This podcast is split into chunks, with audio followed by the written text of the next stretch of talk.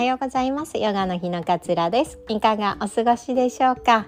えー、お休みが続いている方はね、リフレッシュしたっていう方もいらっしゃると思うし、なかなか自分の時間が取れない、子供とかいるとね取れないって言ってちょっとお疲れ気味の方もいらっしゃるんじゃないのかなって思います。ぜひねじゅっぷんでもいいので一人になれる時間作って深い呼吸してみてください。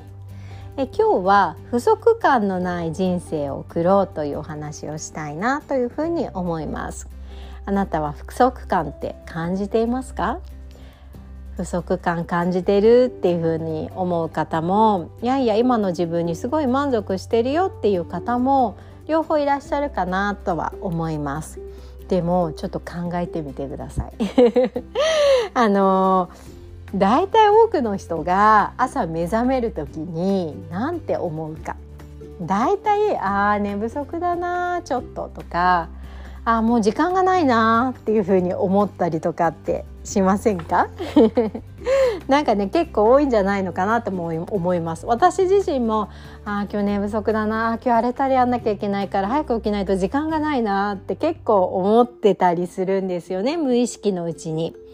で私たちっていうのは結構人生のね多くの時間を自分に足りてないものは何かって考えたり、人に自分はこれが足りてないって説明をしたり、不満を言ったりね、そのことに対して不満を言ったり心配したりすることに費やしていたりするんじゃないのかなっていうふうに思っています。だってまだこう布団から出ていない、ベッドから起き上がっていない、足がまだこう床についてないうちに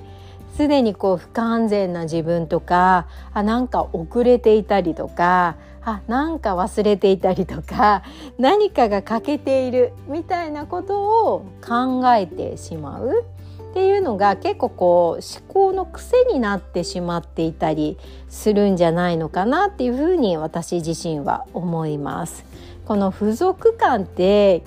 本当にあるのかっていうのをぜひぜひこう考え直してもらいたいなっていうふうに思うんです。っていうのも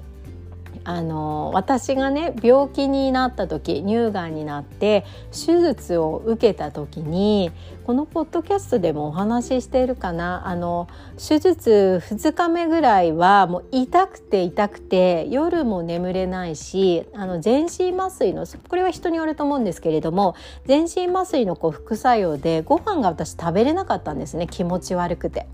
でもだんだんとやっぱり人って回復してくるんですよ。だからにしゅうかんぐらいの入院だったんですけれども、もうねいつかめぐらいにはあもう早く退院したいなと思ってたし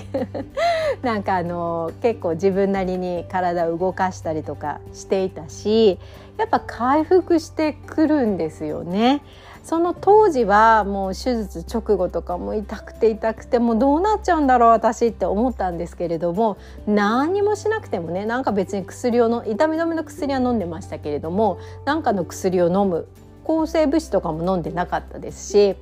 何もしなくても自然と回復してくるんですよ。これって何でしょうか？自然に回復してくる回復力っていうのがもうすでに私たちって備わっているんですよね。あのお子さんいる方ってよく子供って怪我してきますよね。膝小僧をすりむいたりとか、なんかあざ作ってきたりとか。でも特に何もしなくないですか？まあちょっと消毒塗るとかはあるかもしれないけれども、特に何もしなくても気づいた時にはその傷って治ってますよね。自然回復力があるから、自然治癒力があるから、あもう治ってたんだって。子供の傷とか特に治りやすいようですよね、大人に比べると。あもう治ってたんだみたいに感じることがあるかなと思います。で私も手術してね、あの最初は結構傷跡がえぐいんですよごめんなさいねこんな話して。こうなんかこう青紫色っぽくなっているんだけれども、それも別にいっかげつとか経つとすごい薄い傷の色になってるし、それも別にねなんか特別なクリームを塗ったわけではないけれども、自然にそういう風に回復していく。これって私結構ね大きな力だと思うんですよ。どんなに疲れててもう歩けない無理だって思ったとしても眠れば歩けるようになりますよね。これも回復力だったりすると思います。この自然治癒力っていうのは誰にでも備わっている、生まれた時からすでに備わっている。私はねこう病気になってこの回復力の素晴らしさすっごいなって思ったんですよね。だから不足なんか実はしてないんじゃないのかって思って、この回復力ってなん自然に出てくるものだから、私とか左胸全摘してますけれども全然普通に生活できているし、もう何と言っても今じゃもうなかったことのような感覚です。本当に病気なんかしなかった夢だったんじゃないかと思うぐらい、もう通常の感覚に戻ってきていて、なんかそれって本当にすごいなって思ってたんですよね。だから私たちってああ寝不足だとか思ったり、何にも足りてない、あれも足りてない、あの人はあんなに持ってるのにとかって思いがちなんだけれども、それはその思考を小さい時からこう繰り返しているうちにもうなんか固定概念のようになってしまっていて、もうなんか自動的に繰り返されてしまう思考になっちゃってるのかなっていうふうに思うんです。でもでも不足感ってそうそうないんじゃないかなって思います。だってあの呼吸するのに困らないし、さっき言った自然治癒力もあるし、なんかね一時コロナでトイレットペッパーがなくなる事件がありましたけれど、今も普通にスーパーにたくさん置いてありますよね。